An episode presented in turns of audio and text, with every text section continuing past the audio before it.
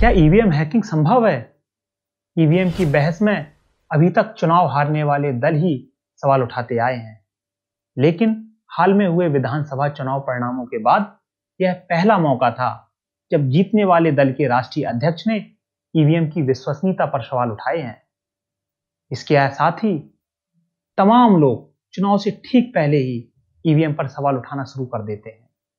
ऐसे में यह जानना ज़रूरी हो जाता है कि क्या वास्तव में ईवीएम में छेड़छाड़ की जा सकती है?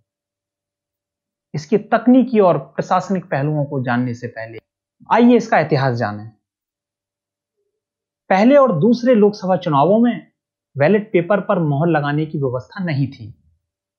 तब हर एक उम्मीदवार के लिए अलग अलग रंग का बॉक्स होता था, जिस पर उनका अपना चुनाव चिन्ह छपा होता था। तीसरे लोकसभा चुनाव से अपने पसंदीदा उम्मीदवार पर मोहर लगाने की व्यवस्था आई। लेकिन बैलेट पेपर से होने वाले चुनावों की मतगणना में बहुत समय लगता था। इतना ही नहीं, उस दौर में बूथ कैप्चरिंग के कारण फ्री एंड फेयर इलेक्शन मुश्किल से ही हो पाते थे। परिणाम स्वरूप इन सब चुनौतियों से निपटने के लिए चुनाव आयोग ने तकनीक के उपयोग से चुनाव कराने का विचार किया। और इस तरह 19 मई उन्नीस सौ बयासी को इंदिरा गांधी के समय केरल की एक विधानसभा सीट के लिए पहली बार ईवीएम से चुनाव हुए। चुनाव आयोग की इस पहल पर राजीव गांधी सरकार ने दिसंबर 1988 में अपनी मोहर लगाई। इसके बाद जनवरी 1990 में चुनाव सुधार पर बनी दिनेश गोस्वामी कमेटी के सुझाव पर ईवीएम का एक्सपर्ट कमेटी द्वारा तकनीकी परीक्षण किया गया। कमेटी ने पाया कि ईवीएम पूरी तरह सुरक्षित है। नवंबर उन्नीस के बाद हुए सभी उपचुनावों में ईवीएम का प्रयोग होने लगा और साल 2004 के लोकसभा चुनाव के बाद इसका पूरी तरह उपयोग होने लगा। आइए इसका तकनीकी पक्ष जान लेते हैं। ईवीएम का निर्माण भारत इलेक्ट्रॉनिक्स लिमिटेड और Electronic Corporation of India Limited द्वारा किया जाता है। यह मशीनें अपने आप में स्टैंड अलोन मशीन है। अर्थात अपने आप में पूरी है, जैसे कैलकुलेटर डिजिटल वॉच आदि। यह किसी भी बाहरी डिवाइस से कनेक्ट नहीं की जा सकती। इसमें से कोई भी रेडियो तरंगें प्रयोग नहीं की जाती हैं। यानी ब्लूटूथ या वाईफाई जैसी वायरलेस कनेक्टिविटी से इसे नहीं जोड़ा जा सकता। यह मशीन अपने आप में एक छोटा सा कंप्यूटर है, जिसका micro processor one time program के आधार पर बना है। अर्थात इसमें कोई बदलाव या छेड़छाड़ नहीं की जाती। यदि कोई बाहरी कोशिश की भी जाती है तो मशीन काम करना बंद कर देती है। इसकी कोडिंग डिकोडिंग सिर्फ़ इसके निर्माताओं को पता होती है। ईवीएम पर जब भी संदेह किया गया, तब तब चुनाव आयोग ने एक्सपर्ट कमेटी बनाकर इस संदेह को दूर किया है। सबसे ताज़ा मामले में चुनाव आयोग ने जून 2017 में हैकाथन आयोजित की। और उन लोगों को आमंत्रित किया जो ईवीएम हैक होने का आरोप लगाते हैं। लेकिन आश्चर्य देखिए, अखबारों में लेख लिखने वाले, टीवी में बहस करने वाले और सोशल मीडिया में अफवाह उड़ाने वाले, इन लोगों में से किसी ने आयोग की चुनौती स्वीकार नहीं की। इसके बाद बोला गया कि ईवीएम के मदरबोर्ड को बदलकर इसे हैक किया जा सकता है। यह हास्यास्पद तर्क ठीक वैसा ही है जैसे किसी गाड़ी को चोरी करने के लिए उसके पूरे के पूरे इंजन को बदलना, यह असंभव है। तकनीकी पक्षों के बाद अब हम इसके प्रशासनिक पक्ष को देखते हैं। चुनाव आयोग जिस राज्य में चुनाव होने हैं, उसके जिला निर्वाचन अधिकारियों यानी डीईओ को ईवीएम जारी करता है। इसके बाद इन मशीनों की राजनीतिक पार्टियों के प्रतिनिधियों की उपस्थिति और सीसीटीवी निगरानी में पहली टेस्टिंग होती है। जिसे फ़र्स्ट लेवल चेकिंग कहा जाता है।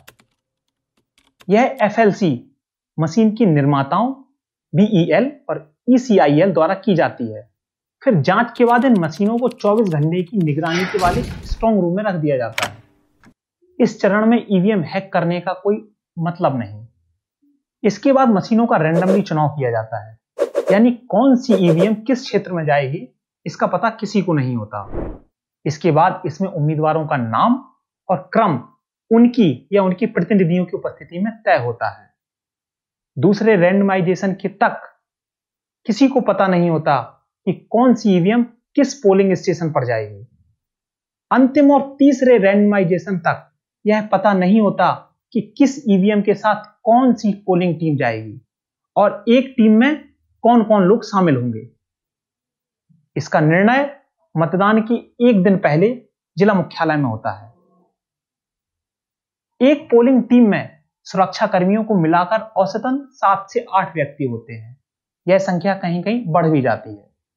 ये व्यक्ति समाज के अलग अलग वर्गों, जातियों या धर्मों के हो सकते हैं। ईवीएम हैक करने के लिए इतने लोग सहमत हो जाएँ, यह संभव नहीं। पोलिंग स्टेशन पर यह टीम मतदान की एक दिन पहले पहुँचती है और अगले दिन मतदान से ठीक पहले उम्मीदवारों के अधिकृत एजेंट के सामने ईवीएम की अंतिम टेस्टिंग और मॉक पोलिंग होती है। मतदान बाद उम्मीदवारों के एजेंट के सामने ही मशीन को बंद किया जाता है, जिसमें मतों का मिलान फॉर्म 17 ए और सी से भी किया जाता है।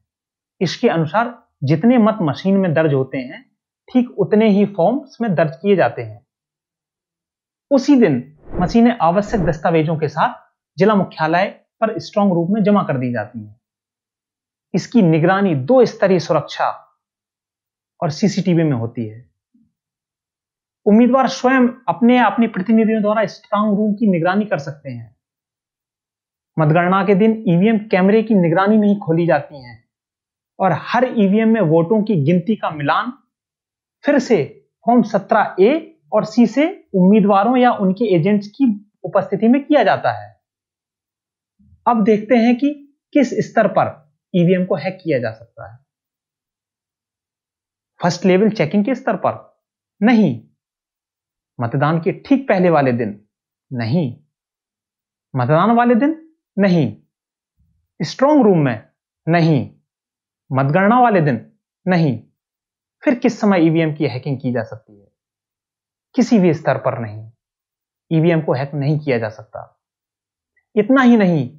पूर्व मुख्य चुनाव आयुक्त doctor S Y Quraishi ji ने अपनी किताब an undocumented wonder the making of the great Indian election में लिखा है कि ज़रूरत पड़ने पर कोर्ट की निगरानी में ईवीएम द्वारा डाले गए प्रत्येक मत की पहचान भी की जा सकती है और ऐसा एक बार हो भी चुका है। आप चाहे किसी भी पार्टी के समर्थक हों ईवीएम पर संदेह को हवा मत दीजिए। इस पर सवाल खड़े करना आसान है, लेकिन परिणाम बहुत गंभीर हो सकते हैं। जाति, धर्म, भाषा या अन्य किसी दृष्टि से अल्पसंख्यक वर्ग, चुनाव और लोकतंत्र पर अविश्वास कर सशक्त विद्रोह कर सकते हैं। तो गैर जिम्मेदाराना सवाल या बयानबाजी करने से बचिए, ईवीएम पर भरोसा रखिए, यह सुरक्षित है। मैं अमित भारतीय अपवर्ड के लिए।